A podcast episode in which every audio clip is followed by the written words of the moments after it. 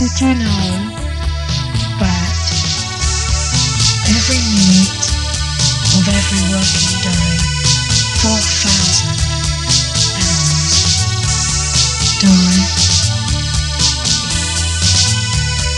UK slaughterhouses. Every year, animals are shot,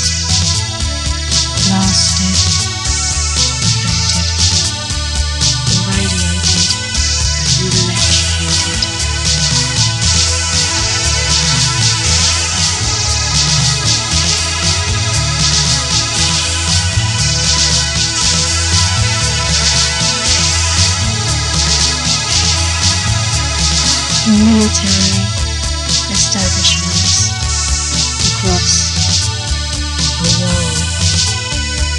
There will be no peace until we end the abuse on animals. We have seen no change in the barbaric slaughter